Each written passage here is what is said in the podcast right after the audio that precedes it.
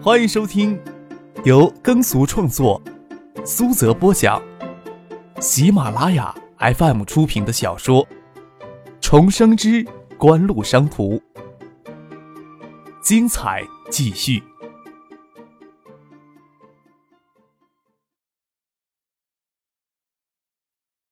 第八百五十九集。严文介倒是想做两手准备，只是没有想到那指六月中旬的反弹会陡然波起的姿态进行，没有给他们宽裕的准备时间，在短短二十个交易日就一气不歇的反弹拔高近百分之五十，令人措手不及，也难免让人怀疑这种反弹会后继无力。严文介他们倒是对这种情况有过判断，显然还是不够足。海苏科技的股价在他们操纵之下反弹到公开增发的条件，但实施公开增发仍需要一些时间，也许再有两周的时间就足够了。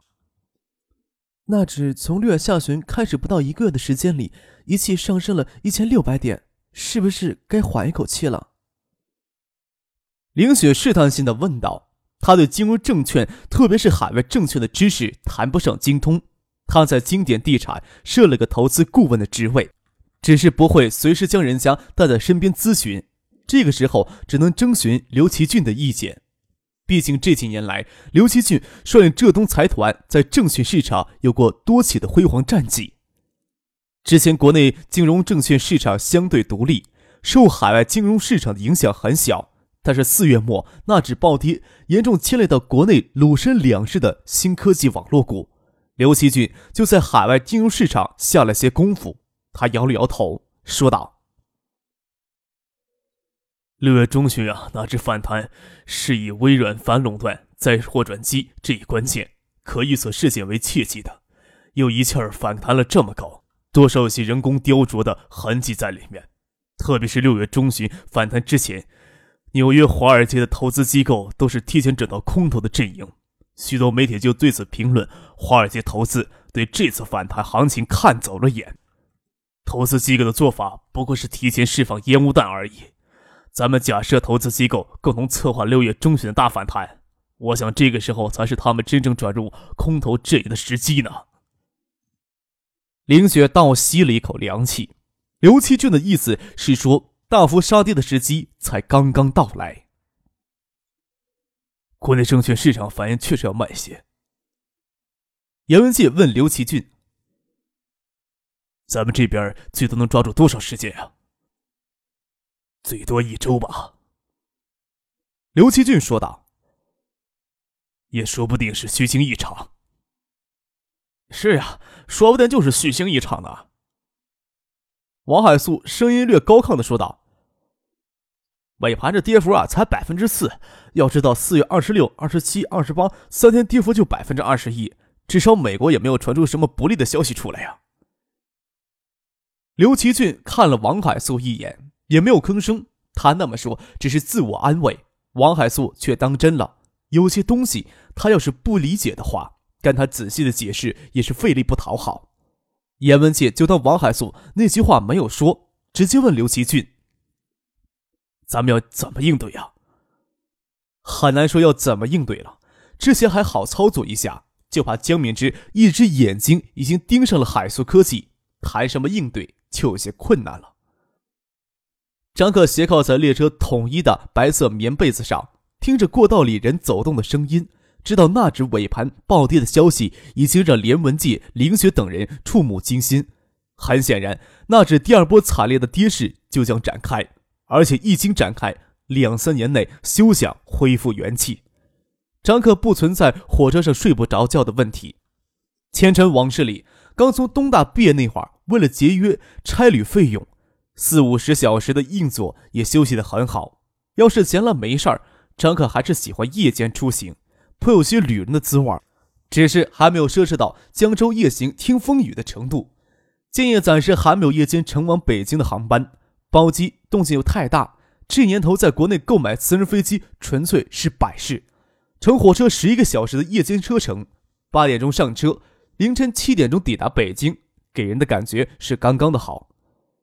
张可心里却想：严文介、林雪等人上火车，大概是赶在上午跟星河正确的北京高层进行最后的沟通吧。他也是夜里才知道，江敏之只是省证券局向证监会汇报海塑科技新股增发存在违规操作的嫌疑。这种程度的汇报不会立即促使证监会调查海塑科技，但是再也没有谁敢肆无忌惮地给海塑科技新股增发开绿灯。甚至会有人旁敲侧击限制一下海塑科技，最好可以让海塑科技的新股增发计划流产掉，免得引火烧到他们身上。纳指这个时候又相当及时的暴跌了一下，大概是这些人乐于见到的。只是严文界、林雪会甘心他们筹划一年多的计划流产吗？张可倒不是没有特别琢磨这件事，无论严文界、林雪做什么选择，已经基本能够肯定。大事不会再有大的转变了。要是他们拧着脑袋往前冲，只会陷得更深。他们想收手，却来不及脱身了。就算脱身，也得从他们身上扒下两层皮下来。这件事倒让人颇为爽心。张克看了看手表，才四点多一些。醒来时却没有睡意，又不便这么早将陈飞荣从床上拉过来陪他说话，只拿了一本书，斜在床头上看了起来。车窗上青色的光亮越发明亮，待到六点钟时，陈飞荣才过来。怎么这么早就起来了？还得一个多小时才能到北京呢。张克看着陈飞荣娇柔可爱的揉着惺忪的睡眼，他知道陈飞荣不习惯这么早起来，也许是不习惯夜间睡火车软卧。醒来的时候看到你转发的邮件了，才知道你三点钟就醒过来了，怎么没有叫醒我呀？陈飞荣问道：“中国移动在建业、北京等城市已经建了 GPRS 试验通讯网络。爱达集团跟中国移动签署了一个打包购买 GPRS 服务的协议，在高端商务手机以及 PDA 中先率入植入无线电邮技术。由于无线邮件的技术市场在中国相当的窄，前期并没有作为手机营销的重点推出。”不过，却让锦湖的成员企业管理层拥有更便利的办公条件。尼克里森凌晨三点的时候给我打电话，叫我起来看邮件，我恨不得将电话砸他脸上去，把我困的。张克打了个哈欠，手捂着眼鼻，说道：“我可不是那种呀，让自己不舒服也要别人陪着我不舒服的人。再说要虐待你，来日方长，可不能一开始就让你害怕了呀。”你要是虐待我的话，我可是会随时调走的。陈飞荣俏皮的笑了笑，坐到张可的对面，问道：“对冲基金刚刚大量买入纳指空头空约，纳指就果然掉头而下，未必有些太神奇了吧？”他正是给张可当助手，自然开始接触几乎最核心的商业机密。但是他与翟丹青相比，毕竟还缺些火候。暂时还没有能力跟张可讨论一些深层次的商业问题。大事呀，总是容易判断，细节处啊就难以掌握了。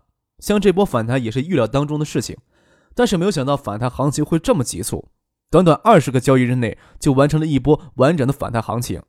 然后基金前期买入的纳指多头合约还有一个月才到期呢，很可能有亏损。张克总有机会不忙多指教一下陈飞荣，说道。另外呀，这次也建立不到多大规模的空头头寸了。毕竟纳指反弹到五千点，已经没有多少资金会坚定相信纳指还会继续反弹。大家都转到了做空的阵营，能分到的钱就相当有限了。总之，多少能赚一些吧。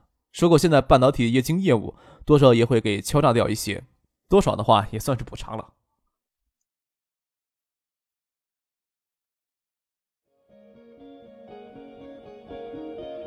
您正在收听的是由喜马拉雅 FM 出品的《重生之官路商途》。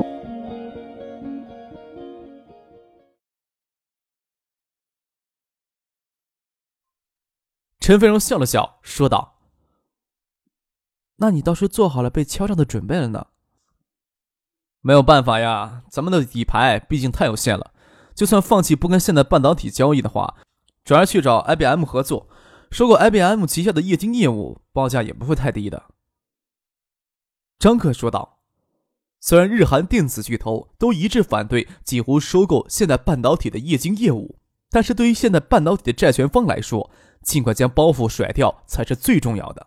其他韩国、日本电子企业虽然一个劲儿的反对，却又不会替他们这些债权人分担压力。另一方面，国际最大的电子企业之一 IBM 也打算裁减一些非核心的业务，将旗下的液晶业务也算在了裁减计划之列。这也是景湖可以考虑接触对象之一。现代半导体集团包括现代半导体集团背后的实际控制团体，那些银行债权人们对于锦湖的语气并不是十分坚定。韩国韩信银行会长这次到北京来进行商务访问，就暗示了可以在北京进行高层会晤。张克这才颇有心情，一直坐火车去北京。金南勇很早就起床来了，先习惯性打开计算机，浏览一切发生在太平洋彼岸的财经新闻。看到纳指尾盘暴跌的财经新闻，马上打电话就给了李在洙，将这则消息告诉他知道。虽然纳指及全球证券市场新科技板块持续回升。但是，全球电子存储元器件需求量、贸易量却一直都在持续下滑。三星电子作为全球电子存储元器件主要生产厂商，当然清醒地认识到互联网泡沫一直在持续当中，纳指出现技术性的反弹，根本改变不了整个滑落的大势。看到纳指尾盘暴跌的财经新闻，金南勇与李在洙都有一种果然如此的感觉罢了。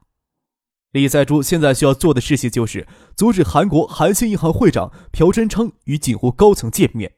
金南勇早早的就到了他在北京的府邸，他没有耽搁，拉着金南勇就直接赶到了朴真昌落榻的王府井大酒店。这个时候，朝阳正将酒店金碧辉煌大厅燃得红灿灿的。昨天就提出了见面的请求，韩星银行会长朴真昌也是勉勉强强答应下来。李在洙得知张克夜里坐上了前来北京的火车，他就提前赶到酒店连线朴真昌，避免朴真昌跟张克见面之后形成默契。三星再想做韩星银行的工作就万分困难。朴真昌是个个子较小、脸瘦长形的中年男子，有些水中的单眼皮似乎也是韩国男人通有的特色。金南勇觉得做朴真昌的工作难度很大。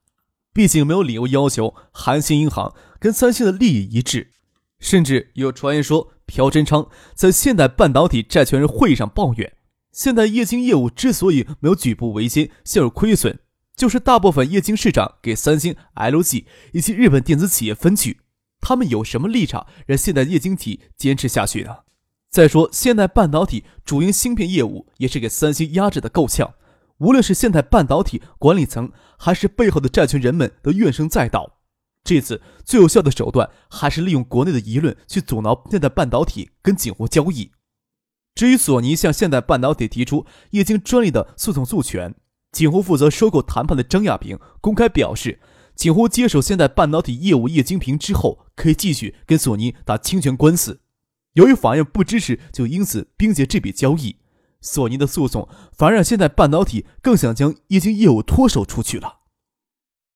到了北京，先期从韩国赶回北京的张亚平赶到车站，先接了张克。他直接到车站里接车，看到严文介领取一拨人从车厢里下来，颇为惊讶，也只是稍稍一愣。待张克从车厢里露出半张脸，他走过来笑着问：“怎么跟他们同乘一趟火车了？谁晓得呢？”傅俊在后面说道：“都计划好呀，将整节车厢包下来。临行前又让我们给取消了，不然就不用相遇了。夜里倒是提心吊胆，没有睡踏实呀。”是吗？张克笑着问道：“这王海素啊，晚上来敲门时敲错了，没见你们有动静啊，还以为都睡实了呢。没必要提心吊胆的，生活远不是你们所想的那么恐怖。我可不要你们无微不至的照顾呢。”过于无微不至的照顾，最终只会给这种无微不至的照顾禁锢住。这可不是张克想要的生活。父亲笑了笑，不说话。在这点上，张克的意见总是跟别人不一样。张克有张克的想法，他们也有他们的坚持。张亚平不关心这些琐事儿，心想张克出行时乘火车将整节车厢都包下来，算不上夸张，只是这么做多少有些无趣了。张亚平看上去文文雅雅。却是个喜欢冒险的人，最擅长的运动却是登山冒险。红信建设早年就主要在京津两地发展，在北京业务规模很大。严文介在北京还是颇有气派的。张可他们走出车站，就看到严文介等人钻进一辆加长的林肯而去，随行的保镖坐一辆商务车扬长而去。相比较之下，北京办事处机构派车来车站接张可一行人的沃尔沃、奥迪等几部车就有些寒酸了。坐进车里，就将严文杰等人抛之脑后。张亚平跟张可率先汇报了他率队在韩国与半导体集团以及幕后债权人委员会谈判的情形。三星呀、LG 等公司在韩国国内给现代半导体施加了很大压力。韩国有个别极端媒体甚至将现代半导体与咱们的这次交易等同于卖国了。现代半导体的管理层已经有了退缩之意。不过幕后的债权人们还是颇为期待能促成此事。毕竟那些拼命想给我们下绊子的人，还不敢随随便便将矛头捅指到韩国金融产业的银行家们的头上。决定权呀，还是在那些债权人手里。只要他们有意啊，促成此事，那些事情只要还有八成的希望，咱们也不能太拖延下去了。张克微微敛起了眼睛，说道：“看看这次他们会提怎样的要求，再做决定吧。”现代半导体是九七年金融风暴当中，现代半导体集团跟 LG 半导体重组而成，名义上是归属于现代集团，实际控制权却是在债权人手里。这些债权人就是韩国几家大型商业银行。也幸亏三星等财团抓不到景湖九七年底曾参与狙击韩国货币投机获利的把柄，不然现在半导体幕后的债权人也会顶不住景湖压力退缩的。比起政治性的因素。索尼借口液晶专利侵权提起诉讼，反而不算是什么阻力了。我这边呀，跟老陈、老苏他们通过电话，集团这边能够退让的余地不多了。毕竟现在半导体旗下液晶生产线才是三代的技术，咱们要拿到这张入门证之中，就要立即筹钱建五代线，预算卡得很紧。韩信银行也无非是想要抬高价钱，只要价钱合适，他们未必不能卖国呀。那我让景湖商事再挤一些预算给你们吧。咱们现在呀，才算是掌握了三代技术，跟最新的技术还有很长的一段时间距离要追呢。他们无法阻止咱们拿到这张入门证，只是想在近时间的可能拖延下去，一旦拖不下去了，我就怕他们玩技术、产业升级，想要咱们甩在后面。现在液晶显示设备的市场并不大，他们就算想要玩技术、产业升级，也会心有顾虑。他们也担忧等离子屏技术最终会压制液晶技术在显示器市场占据上风。咱们必须要在他们犹豫不决的时候去甩开脚丫子去追赶。”张克说道。张亚平点点头，问道：“那锦湖商事能挤出多少预算呀？”我跟叶简兵、孙尚义商量了一下，再挤一亿美元给你们。不过能省一些是一些，不要手太大了。锦湖商事那里呀，也是处处都张着嘴要奶呢。”张克说道。